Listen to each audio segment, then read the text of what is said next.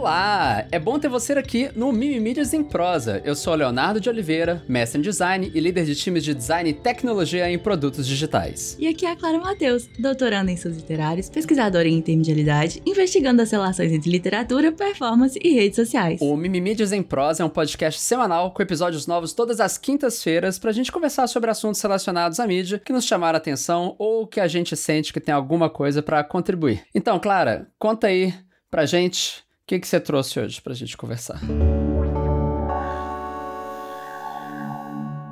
Então, Léo, eu trouxe um assunto que ele começa com um áudio. Hum. Primeiro eu preciso reproduzir um áudio para a gente comentar. Então, vamos lá, deixa, deixa eu reproduzir aqui. São dois trechinhos pequenos, aí depois a gente comenta. Então, bora lá. Meu maior medo é esse, tá ligado? Eu tinha dois, que foi quando eu comecei a criar conteúdo. Que quando começou a surgir esses canais de vídeo ensaio, eu via que eles falavam palavras muito difíceis, porque muito deles são de pessoas acadêmicas, são de pessoas que são formadas. E eu ficava com medo de um dia eu me tornar um, um criador de conteúdo que eu não me comunicava mais com o meu próprio público. Uhum. Que eu parava de falar, e parava de ser quem eu era para me tornar uma pessoa mais culta para essas pessoas. Uhum. E aí eu tinha muito esse medo. E o outro de eu ficar só num quadrado fazendo só o que o algoritmo quer, uhum. saca? Uhum. Tipo, ficar só entregando aquilo é, que a é. internet quer. Isso, uhum. é uma, isso é uma autocrítica que todos nós é, que estávamos nessa cena do vídeo ensaio no Brasil precisamos fazer.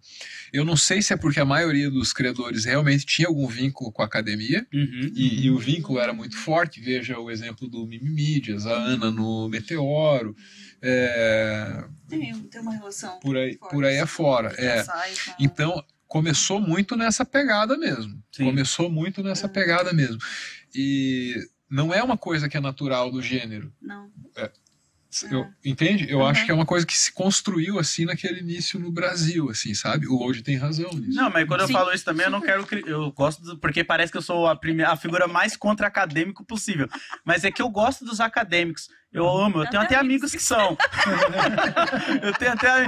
Mas o que sempre me deixa puto é que como se o conteúdo deles não fosse para minha pessoa Sim. específica Pô, que tem tudo a ver, sabe? sabe? Você tá trazendo a sua vivência, tá criando conteúdo que representa mais, mais algo com, com que você se identifica, de onde você veio, o que você viveu. E é natural olhar para essa parada que tem um acaba tendo um elitismo que não pode não ser uma, uma coisa não é por querer, mas, tá é, mas isso, isso segrega, tá ligado? É, e eu entendo a pessoa que ela faz o conteúdo voltado exatamente para pessoas assim. Tudo bem, eu tô falando que eu acho legal quando a informação ela é diluída para todo mundo. Uhum. Tem uma contradição aí, porque acontece muito na academia as pessoas falarem, não, mas eu, que, eu quero levar o conteúdo acadêmico, eu quero, é, é, sabe, é, criar um diálogo entre a uhum. academia e a sociedade. E como se quer fazer isso? Falando em jargão acadêmico. É, então. E aí, Daí Pô. qualquer coisa que saia disso, não, mas você não está sendo correto academicamente, não, Sim. mas você está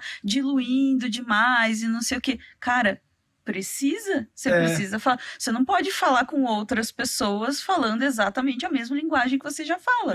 Então, esse áudio que vocês ouviram é um pedacinho de um episódio do podcast Dessa Letra Show. E aí tem quatro pessoas conversando aí, se você não reconheceu as vozes, né? Essas pessoas são o Cauê Moura e o Load, que são os apresentadores. E os convidados são a Ana Lesnovski e o Álvaro Borba, do Meteoro Brasil. A voz que falou Mimimídias é a voz do Álvaro. Mas antes da gente comentar, eu vou tocar só mais um cortezinho.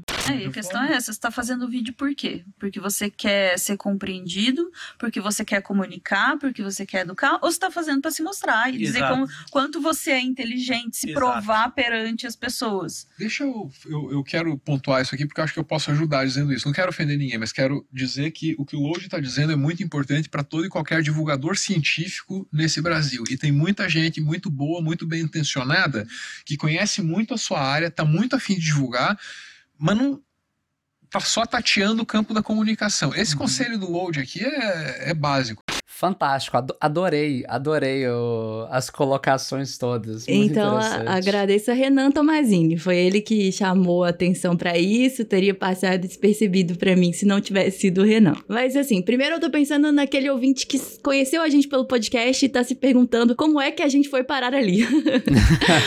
O Mimimídias, ele é um podcast, mas ele é também um canal no YouTube, né? No YouTube a gente começou em 2017 produzindo vídeo ensaios e a gente foi um dos primeiros canais do Brasil que conquistou certa notoriedade fazendo isso. E aí tinha várias pessoas, né, como o Load, que consideravam os vídeos que a gente produzia e esses outros canais, o Meteoro Brasil e um punhado de gente que a gente chamava de vizinhança também produzia naquela época. E aí o Álvaro trouxe no Dessa Letra essa necessidade dos criadores que estavam fazendo parte daquele movimento que a gente estava de fazerem uma autocrítica sobre o tipo de material que produzia. E da minha parte, eu acho sim que alguns dos vídeos que eu produzi são desnecessariamente difíceis. É, essa é a minha autocrítica. Eu realmente acho isso e eu acho isso já há alguns anos. Mas o que eu acho que é muito interessante comentar sobre esse áudio é que muitas das pessoas que acompanhavam a gente naquela época, que gente que acompanha a gente desde então, não tem noção, eu acho, de que a gente não tinha a menor ideia do que a gente estava fazendo, né, Léo?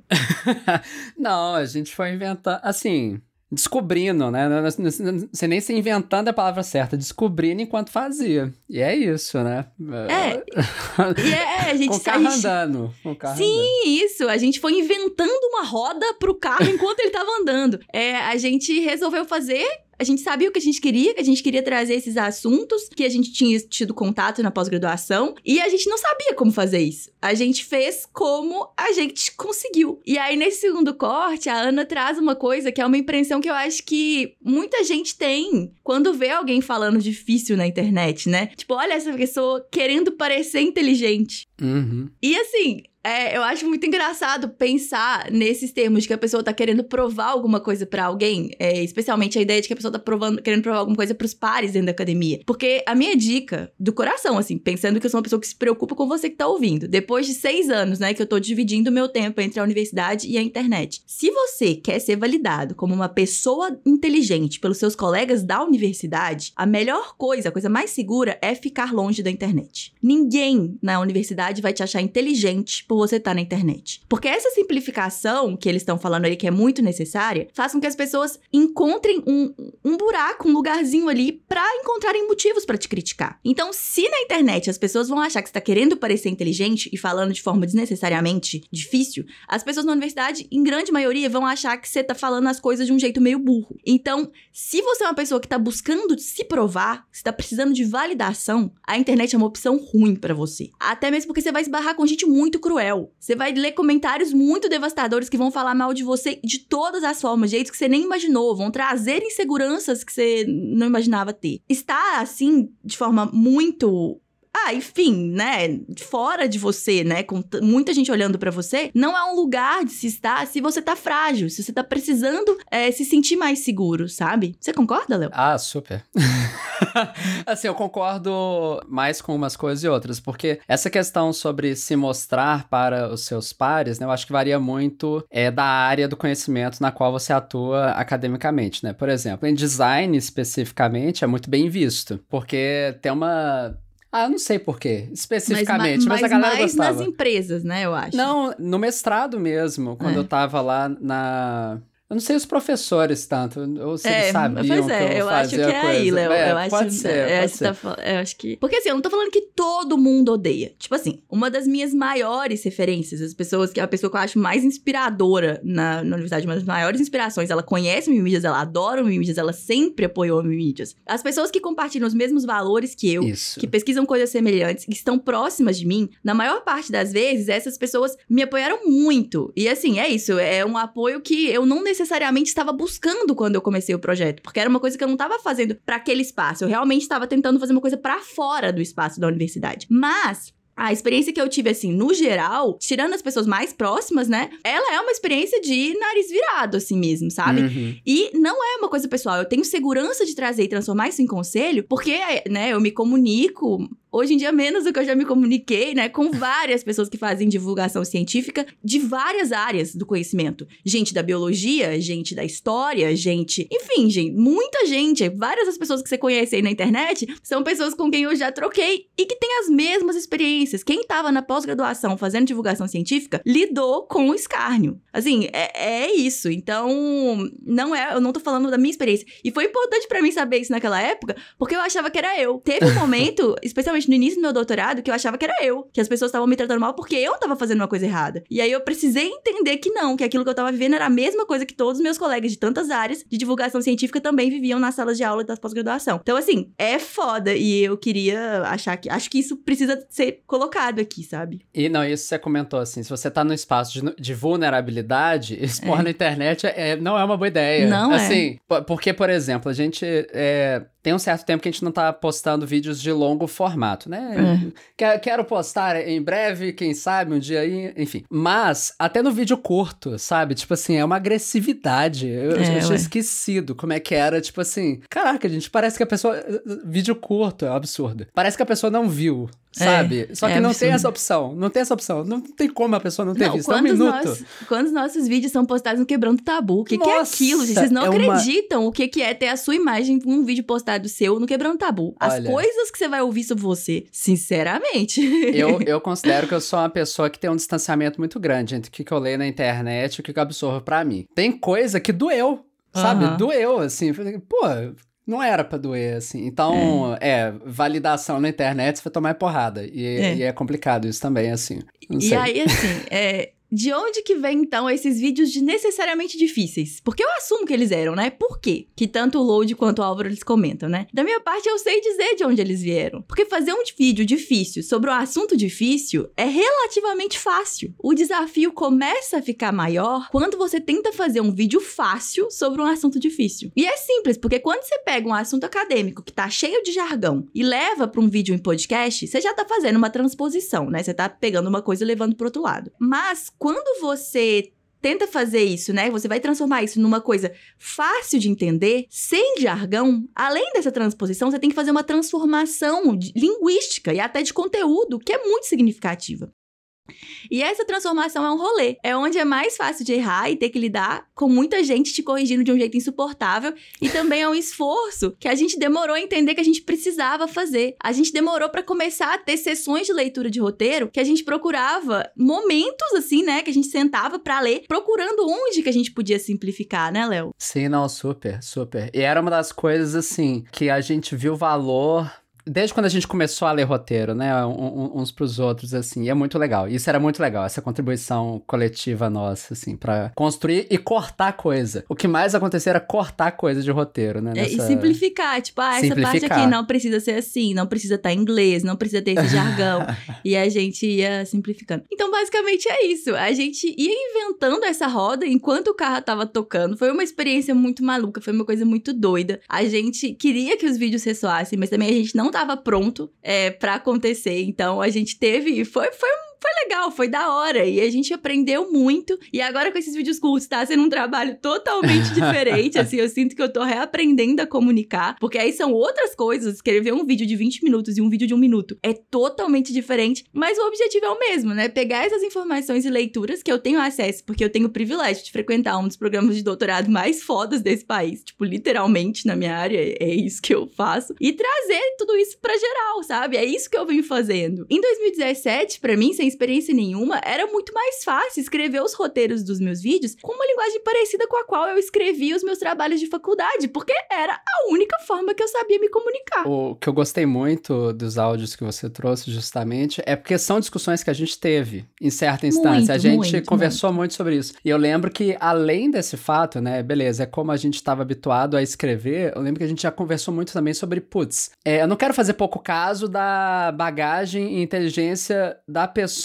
que tá nos acompanhando, né? E aí a gente, talvez por isso, tenha pecado ainda assim em excesso no vocabulário, sabe? Falando assim, olha, porque ah, eu quero é justamente introduzir esse novo conceito. Hum. Talvez aí que tá o erro, não sei, né? A forma de, de enquadrar isso podia ser diferente, Era, né? a gente tinha muita questão, assim, é isso de não parecer que a gente tava diminuindo a audiência, né? É. E de não explicar algumas coisas que a gente ficava pensando assim, ah, eu, eu não quero assumir que a pessoa não sabe. Por que, que eu vou assumir que eu sei mais que ela e que eu tenho que explicar, né? Então, por que, que eu tenho que facilitar? Porque, né? Então, assim, era, foi, foram, foram várias decisões, algumas delas erradas. e, e eu acho que muito partiu. eh, Acho que esse ponto que a gente tinha de achar que a gente não precisava, porque a gente achava que era um pouco diminuir as pessoas, que na real é o que a Ana meio fala, né? Se a ideia é tirar da universidade e trazer para as pessoas que não estão familiarizadas, não é diminuir, é só entender que essa pessoa não tá nesse contexto, né? Então, enfim. Adorei, adorei. Tomei notas.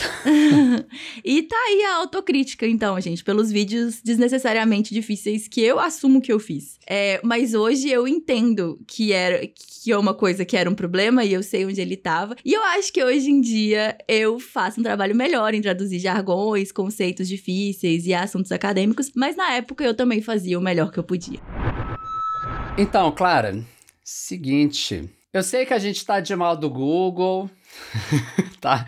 Isso pra pegar leve, porque não foi, enfim, nada bonito do que a gente viu das movimentações das Big Techs em relação especificamente à PL das fake news. De toda forma, hoje eu queria falar do Google I.O., que é o evento de tecnologia conduzido pela Google, né, para pessoas desenvolvedoras, com o objetivo de comentar um pouco do que, que de nova tecnologia que tá rodando na cabeça desse pessoal. E isso também porque eu acho que é importante a gente ficar ligado nessas coisas, principalmente justamente, né, pela presença enorme, poder absurdo dessas companhias aí nas nossas vidas. Assim, claro, alguma coisa do Google I.O. chegou até você? Porque é bem menor que as coisas da Apple. Nada, nem sei o que aconteceu, nem nem nunca tinha ouvido falar nesse nome, não, nada, nada, nada. Passou assim, voando a quilômetros da minha, É, da minha bolha. é porque aí já, eu acho que já começa a ficar num nível muito específico, assim. Acho que os eventos da Apple que acabam ressoando mais, porque lança novo iPhone, né? Aí todo mundo fala sobre isso, não sei o que e tal. É, sim.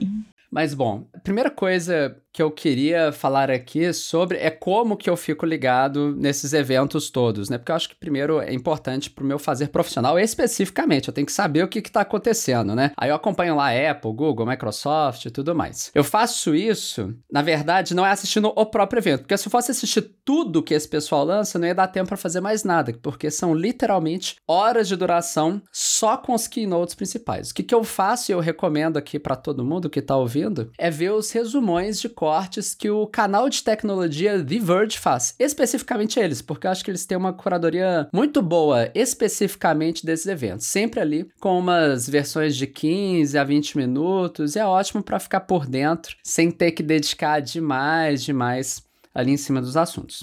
Dito isso, eu queria falar sobre só dois pontos que mais me chamaram a atenção no Google I.O. de 2023. Que, tipo, eu queria falar sobre mega avanços, novidades, mas realmente não teve nada de muito surpreendente. Teve, sei lá, uns telefone que dobra, conceitos interessantes de tablet, mas assim, nada demais. Mas teve dois pontos que valem a pena. Então, bora lá. Primeiro, sobre o formato do evento. É, esse evento foi um evento ao vivo, com audiência real, né? O que a gente meio que se desacostumou a ver mesmo depois que o isolamento social da pandemia deu uma aliviada, né? Assim, que lá em 2020, não sei, eu, eu comentei bastante isso aqui, eu acho, quando falando dos eventos da Apple principalmente, mas em 2020 especificamente, teve um movimento muito forte ou de cancelamento de eventos ou da adaptação desse tipo de apresentação para uma nova realidade, né? E isso vem com uma coisa muito importante para essas empresas, que é a capacidade de controlar milimetricamente a narrativa apresentada para a audiência e para o grande público. Por exemplo, né, eu fico lembrando de quando a Apple lançou o iPhone X em 2017, que na época era coisa nova, né? Com Craig Frederick, que é uma das pessoas lá da Apple, no palco, ao vivo, com o Face ID dando pau. Ao vivaço ali. Na primeira tentativa o negócio falhou. Ao mesmo tempo que falhou, praticamente as ações da Apple deram uma caidinha assim, né? Então, o que, que eles fizeram? Passaram pro formato gravado é, em vídeo, essa experiência um pouquinho mais com efeitos especiais, interessante tudo mais. E isso meio que permaneceu. Né? A gente já está convivendo com pessoas publicamente, né? Já tem mais de um ano, mais ou menos, em diferentes graus de intensidade. E mesmo assim,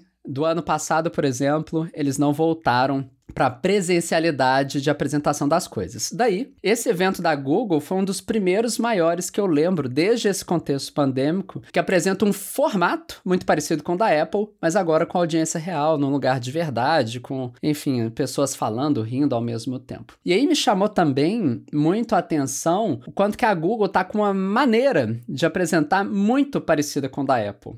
O que não era muito o caso antes. Tá com a mesma tônica, a mesma estética, o mesmo storytelling, até a mesma risadinha meio otimista demais, assim, tipo eles achando tudo muito fantástico, meio estranho. A cadência de fala no anunciar dos preços e lançamento depois de contar as funcionalidades dos novos produtos, enfim. A sensação que eu tava tendo é que eu tava vendo um evento da Apple e não da Google, e isso me chamou um pouco a atenção, enfim, da pasteurização das comunicações desses eventos de tecnologia.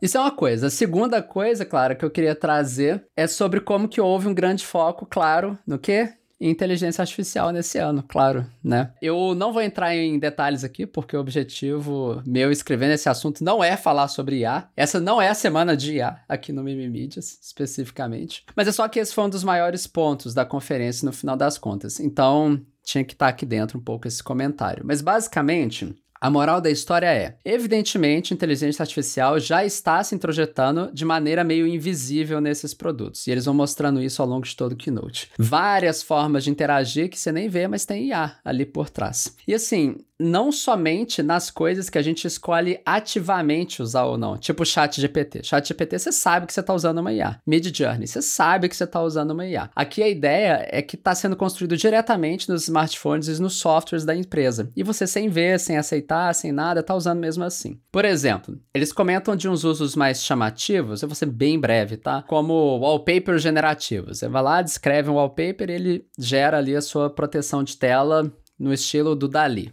Não sei, qualquer coisa nesse sentido. Ou então, por exemplo, o Help Me Write, do Gmail, que eles também vão lançar, que é para te ajudar a responder e-mails com maior agilidade. Ele dá um exemplo lá de você vai reclamar e pedir o reembolso de uma, de uma passagem de avião que deu errado. E aí ele vai lá e meio que escreve para você. Enfim. Como se fosse é um, um modelo pronto. Assim. Como se fosse um modelo pronto. E respondendo com as especificidades apresentadas no e-mail anterior, né? Falando uhum. do seu voo, o horário. É, ele pega todo todas as informações que já estão nessa caixa de entrada, pega um modelo de e-mail e.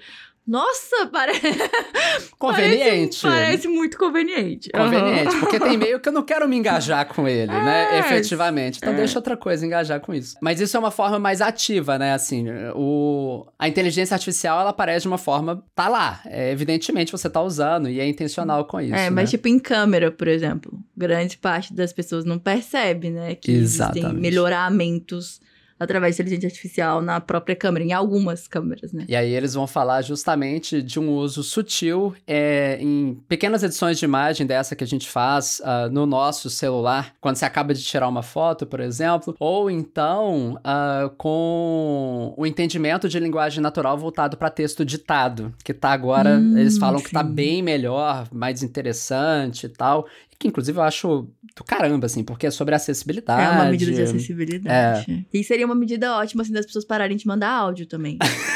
só, só, só, pega a bosta da, da ferramenta que vai escrever, converter sua voz para texto e manda um texto pra pessoa, que ela pode, ela pode ver de novo, ela pode é, ter acesso à informação sem ter que dar play na sua voz, se ela estiver num ambiente público, enfim, né? Se ela estiver trabalhando, se ela estiver ouvindo música. Você não incomoda a pessoa, olha que coisa. Eu sou da, do time contra áudio, Léo, desculpa. É, não, tá sem problemas. Eu mando áudio demais, tá, gente? Até não, se desculpa, não, pra mim, Não, não, não, pra mim não tem problema. Não tô falando dos seus é, áudios. ok, que bom. Mas tudo bem se fosse. Não, minha vida bem. seria incrível se só você me mandasse áudio, Léo. Minha vida seria 10, 10. Mas eu acho legal. Isso é um recurso, inclusive, que meus pais usam muito, particularmente. É muito uhum. interessante, a gente não para pra, pra refletir. Mas recurso de acessibilidade. Não o áudio, tá, gente? Tô falando o, o ditado, né? Que ele já uhum. existe, mas vai ser muito melhor com as novas funcionalidades, especificamente os novos produtos que a Google está anunciando, né? Enfim, mas é sobre isso que eu queria comentar. A gente nem para muito para pensar, né? Mas quando você tá ditando, tem inteligência artificial ali por trás para entender o que, que você tá falando. E tem inteligência artificial por trás de um monte de coisa e cada vez mais, mesmo sem a gente ver. E, de novo, né? Tudo isso só ressalta a importância da gente regular essas empresas, né? Sobre o uso Lógico. de tecnologias que impactam diretamente nas nossas vidas, porque estão usando, e é natural, eu acho assim, eu não, eu não acho surpreendente isso. Eu acho Uhum. esperado. Estão usando sem que a gente tenha perfeita transparência sobre onde está sendo utilizado. Isso não é só com PL de fake news, né? A questão da, da necessidade de, de regulamentação, mas com tudo que tem a ver aí de tecnologia que também tem a ver um pouco com a gente. Enfim, é isso. Tá crescendo o uso em IA com o pessoal. O evento do Google lá foi interessante, mas nem tanto. E tô curioso aí pro que que a Apple vai trazer desse assunto especificamente aí, provavelmente no final desse ano.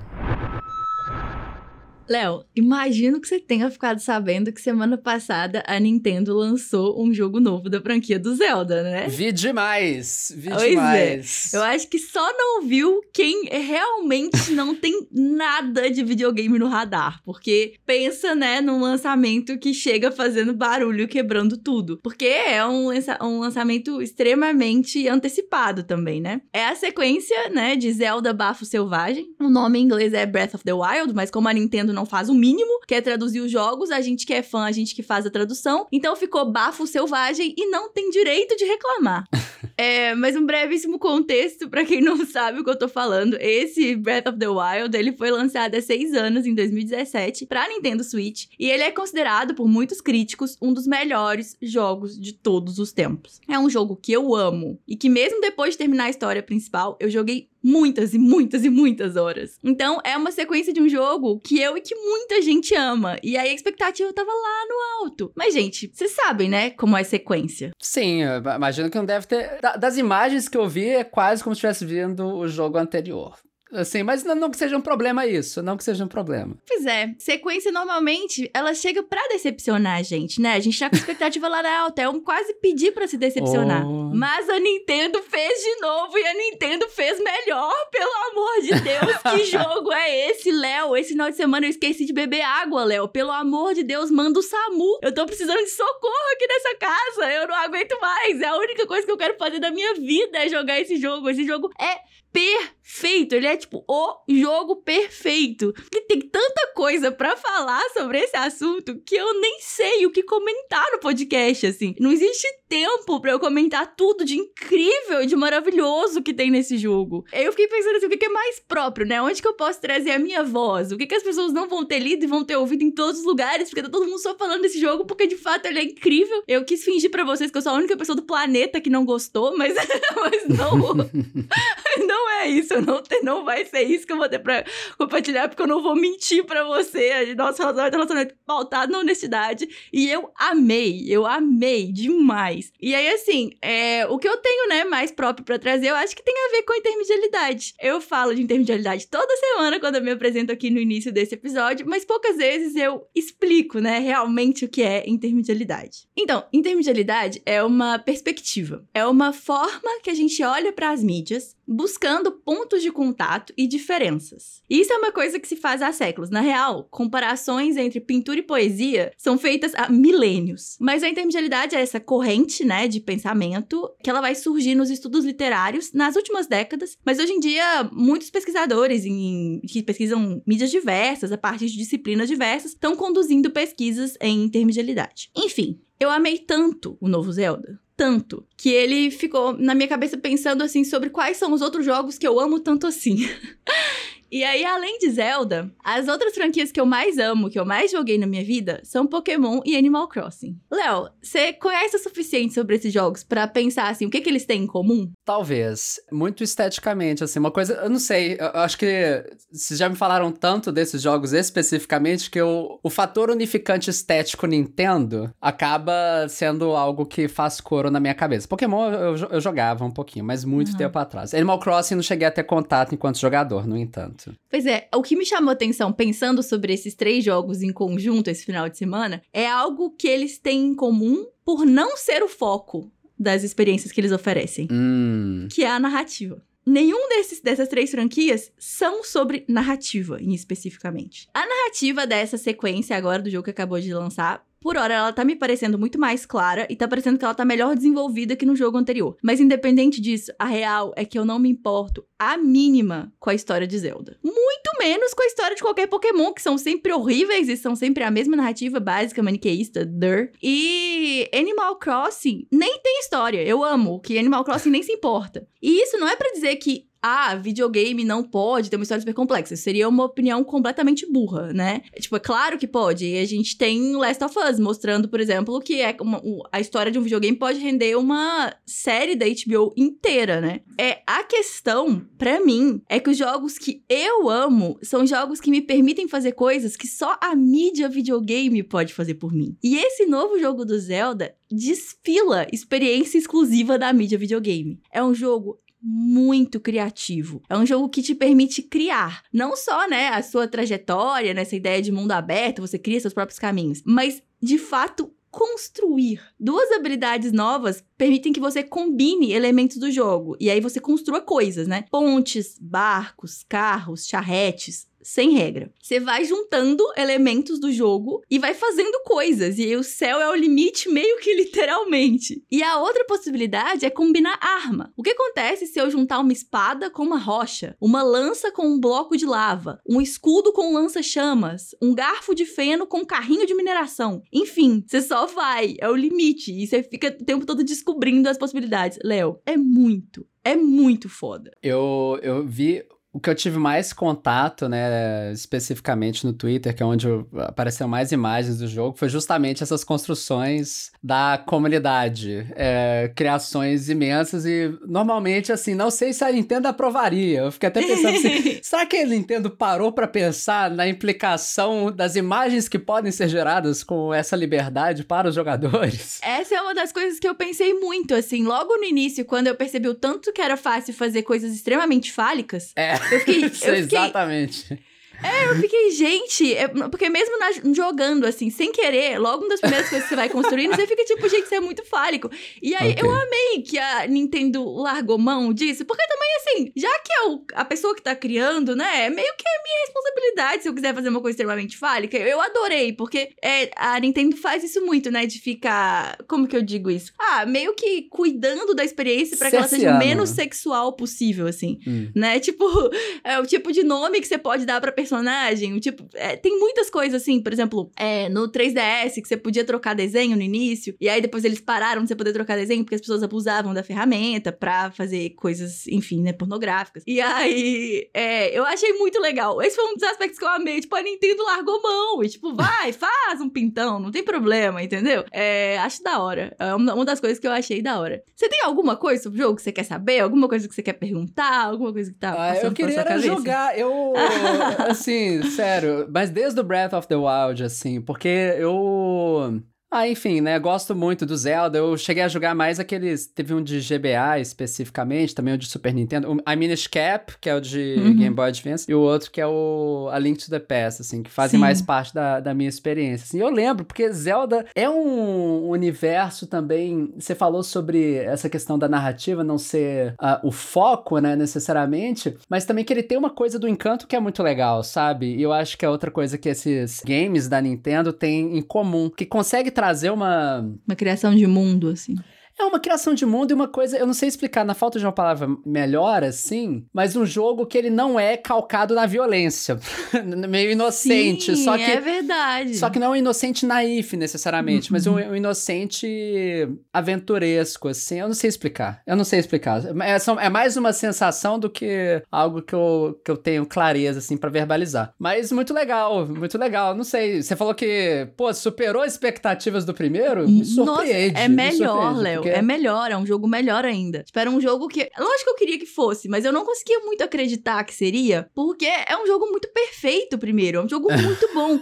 Só que esse, ele traz aquelas melhorias de qualidade de vida, tipo, coisas que Legal. era desnecessariamente chato fazer. E aí ele amplia tudo muito, é um jogo muito maior. É, e aí, enfim, nossa, ele tem tudo que o primeiro tem de bom e tem várias outras coisas que são melhores ainda. Enfim, tinha muita gente que tava meio cética, assim, ah, mas vai ser um mapa igual. Gente, não é um mapa igual. É Hyrule, é, é, é o mesmo mundo. Só que é tão diferente, já tá. O mapa tá tão cheio de coisa nova. E ainda existem outros. Eu não quero dar spoiler, mas existem a mesma coisa mais vezes, assim. Então, tipo assim, não é o mesmo mapa. E é incrível. Tem uma coisa meio triste, assim, que quando uma, uma geração de console tá chegando ao fim, a gente fala que, tipo, ah, é o canto do cisne, né? Tipo, é o último mega lançamento incrível porque o console, a partir daí, ele vai ser superado por nova geração. Essa é a expectativa, que esse seja o último grande lançamento do Switch, porque aí vem um novo console da Nintendo. Então, assim, infelizmente não é o melhor momento para comprar um Nintendo Switch, embora a Nintendo não quer que eu diga isso, né? Mas não é, porque vai chegar uma geração nova, possivelmente vai ter retrocompatibilidade, você vai poder jogar esses jogos numa nova geração de console, e agora e é um console meio caro pra você adquirir ele tanto no finalzinho, assim, né, da vida de lançamentos.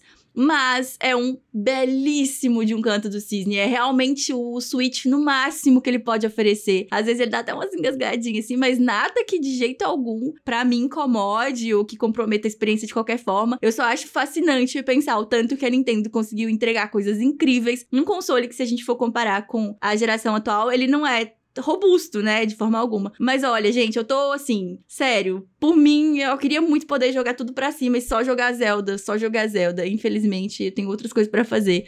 Mas tinha muito tempo que um jogo não me fazia me sentir assim. Zelda, ele é mais que um jogo muito legal. Ele é um jogo tão incrível que ele me lembrou porque que videogames são tão especiais. Então, Clara, muito rapidinho esse assuntinho, assuntinhozinho. Não sei se você viu, mas nos últimos dias teve uma corrente no Twitter que deu uma micro viralizadinha. Depois fui ver que nem viralizou tanto assim. Eu acho que as coisas são muito curadas pra gente no final das contas. Mas enfim, que é uma corrente do. Tenho tantos anos. E você? Você viu isso? Ah, eu vi, eu vi. Algum pensamento preliminar a respeito?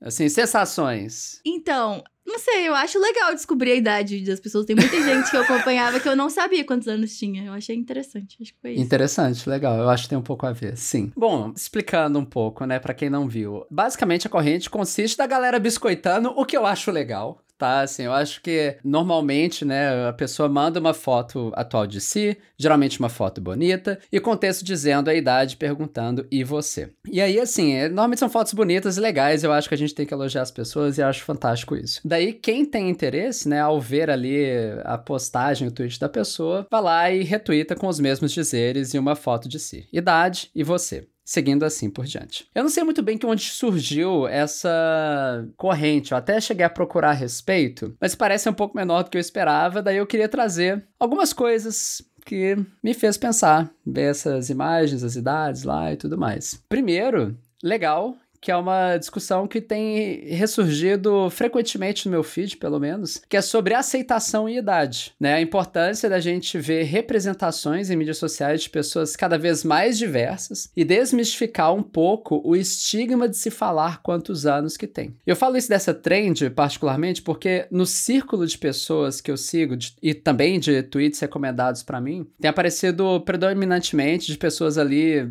por volta dos 30 anos, por volta dos 40 40 anos, por volta dos 60 anos. E aí, justamente, me faz pensar num outro tweet que eu vi da Cida Falabella, que é vereadora nossa aqui em Belo Horizonte, né? Comentando sobre como etarismo, né? Que no final das contas, quando eu falo sobre aceitação de idade, entendimento de idade, diminuir preconceito com idade, tem um pouco a ver com isso. Ela fala sobre como etarismo não é só sobre velhofobia, entre aspas, assim, né? No tweet ela fala assim: Vejo muita confusão entre etarismo e velhofobia, que não são exatamente sinônimos. O etarismo não é só o preconceito contra pessoas velhas, mas também contra jovens. Dizer que uma pessoa jovem não está preparada para uma determinada coisa ou tratar criança como seres incapazes. Eu achei muito interessante essa colocação, assim, que a gente meio que esquece, né? Que etarismo é sobre idade em geral, né? Não precisa ser só sobre pessoas mais velhas. E aí, tanto isso que eu fui conferir. E essa trend especificamente, postar uma foto com a idade, perguntando e você, né? Ela também ressoou muito com as pessoas ali da faixa dos 20 anos de idade. Eu fui investigando um pouco mais. Uma idade que, particularmente, né, ela pode ter é, algum tipo de implicação negativa, sei lá, uh, na forma como a pessoa é tratada no espaço de trabalho, por exemplo. Aí, assim, claro, eu, e isso não sei se tem a ver com um momento específico, assim, que eu tô mais reflexivo com um monte de coisa na vida, mas eu evito falar a minha idade por duas razões. Eu não me acho particularmente velho, nem particularmente novo especificamente. É, acho até que. Não sei, eu não sei se eu me sinto no direito de não querer falar a minha idade, até tão engraçado nesse, nesse sentido, assim. Mas eu não falo primeiro muito, né? Por medo de ser deixado de lado, por ser jovem demais, quando eu estou com os meus pares, que normalmente são mais velhos. Eu falei assim, nossa, será que eles vão me julgar? Falando assim, parar de levar a sério algumas coisas que eu tô falando. E também o contrário, medo de ser deixado de lado por ser velho demais, dependendo de com quem que eu tô falando. Talvez comparando com uma imagem de sucesso esperado do que, que é uma pessoa da minha idade especificamente, sabe? Tenho 32 anos, no caso, né? Sendo aqui explícito, né? E existe uma expectativa sobre o que que significa sucesso ao ter 32 anos. E aí também evito falar por causa disso. E essa corrente do Twitter me pegou pensando um pouco sobre essas coisas todas. Sei lá, algum pensamento em relação a isso, claro, de dizer a idade? Não sei. Sim, não, eu tenho super, porque linka muito com uma coisa que a gente fiquei surpresa com você trazer esse assunto. Porque tem muito a ver com o assunto que a gente tava conversando semana passada, sobre a cara de smartphone. Olha só, olha, olha, olha o gancho que eu vou Que fazer. interessante. Eu Ah. recebi uma DM da Priscila me mostrando um vídeo do Vsauce sobre o fato de que as pessoas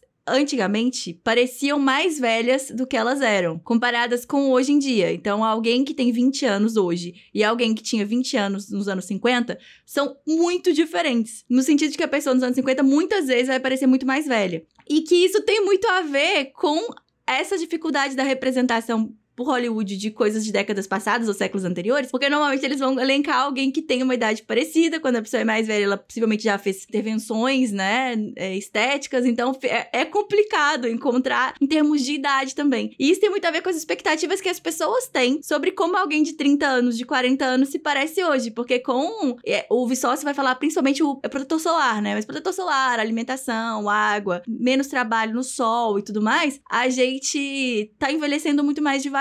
Então tem uma questão da expectativa também, sabe? O que, que a gente acostumou a pensar que é a idade de. Como se parece alguém de 30 anos, como se parece alguém de 40 anos. Então tem isso também que eu achei interessante de juntar os dois assuntos, sabe? Não, e aí você falando isso até me faz pensar, né? É uma questão de contexto socioeconômico também, de diferentes cenários. Então a expectativa, sei lá, dos nossos pais sobre o que é sucesso aos 30 anos tem que ser diferente da expectativa nossa sobre o que que é sucesso. Não melhor ou pior, né? Mas, enfim, né? Não só da aparência, mas tudo todo simbólico que envolve, né? O, esse universo. Enfim, tá aí. Achei legal lá a galera pedindo biscoito. Gosto de ver gente se achando bonito, eu acho que isso é legal, assim, acho bacana. E acho importante essa normalização. É, da gente discutir sobre essas coisas. Sem obrigação também, né? Ninguém tem que. Ninguém é obrigado a falar a idade. Foi uma coisa, essa sensa... outra sensação que eu senti vendo isso. Pô, será que eu também tenho que ser mais aberto com isso? Mas eu acho importante a gente ver isso mais no mundo, um pouquinho. Reflexões que me passaram na cabeça, claro. Vendo essa, essa trend aí, esse assunto, que tá aparecendo com certa frequência aí em discussões da internet. Então, é, se você gosta do Mimimídios em Prosa, considere compartilhar com alguém. Manda o link do episódio num grupo, posta no Twitter, que assim você ajuda demais o nosso podcast. Clara, bora de mimimeio? Podemos. Então, Clara, teve um pessoal que curtiu as dicas de UX para ambientes e para a organização da nossa casa. E nisso, eu queria trazer o meme e-mail do queridíssimo Tomazini. Segunda vez mencionado no mesmo episódio, veja Sempre só. que a gente fala dele, a gente fala dele em duplas. Ele no, no episódio que ele é mencionado, ele é mencionado duas vezes. É sempre assim. Mas o que, que a gente pode fazer aqui, ó? Boas contribuições. Lá no Discord, né? Ele comentou o seguinte: sobre organização. Sou muito mais organizado digitalmente. Mantenho pastinhas em clouds e fisicamente muito organizadas e às vezes tiro dias só para classificar isso. Usando de outros aplicativos, eu também ajeito o dia a dia e integro com o celular, infelizmente, uma parte com serviços do Google, né? In inevitável. Mas o principal diferencial é que eu passo horas e às vezes dias planejando ícones, cores, wallpapers, funcionalidades e outras coisas de meus meios digitais, organizando minhas telas de forma a ficar coesa entre os sistemas operacionais que eu uso, o Pop, OS, Windows e Android, de forma que todos fiquem com uma temática familiar para mim e transmitam a cor da estação do momento na minha vida. Atualmente, por exemplo, a maior parte das coisas está em azul escura, ícones e wallpapers, esses últimos com preferência em paisagens noturnas e gatos.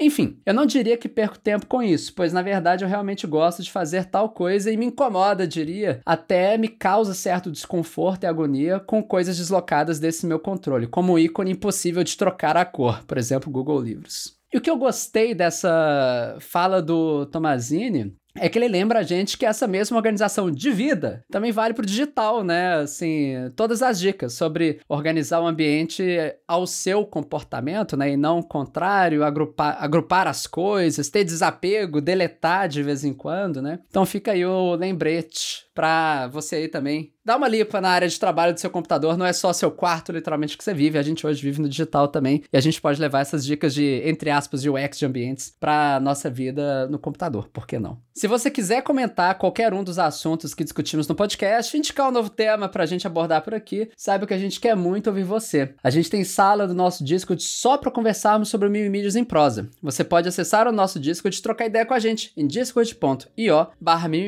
Se você preferir, pode escrever pra gente nas redes sociais também. O Mimimídias em Prosa só é possível graças às nossas pessoas apoiadoras do Catarse. Então vem você também conhecer a nossa campanha em catarse.me barra Mimimídias. Esse episódio do Mimimídias em Prosa foi editado pelo Rodrigo Fernandes e eu espero que você tenha gostado. A gente fica por aqui e você pode continuar nos acompanhando nas nossas redes sociais. Toda semana, inclusive, a gente tem postado vídeos curtos no TikTok, no Instagram, em arroba canal Mimimídias. Você me acha no Twitter em arroba leo_bos e no Instagram em arroba leonardo_bos. No Twitter eu sou arroba Mateus e no Instagram arroba Clara underline. Tchau! Tchau!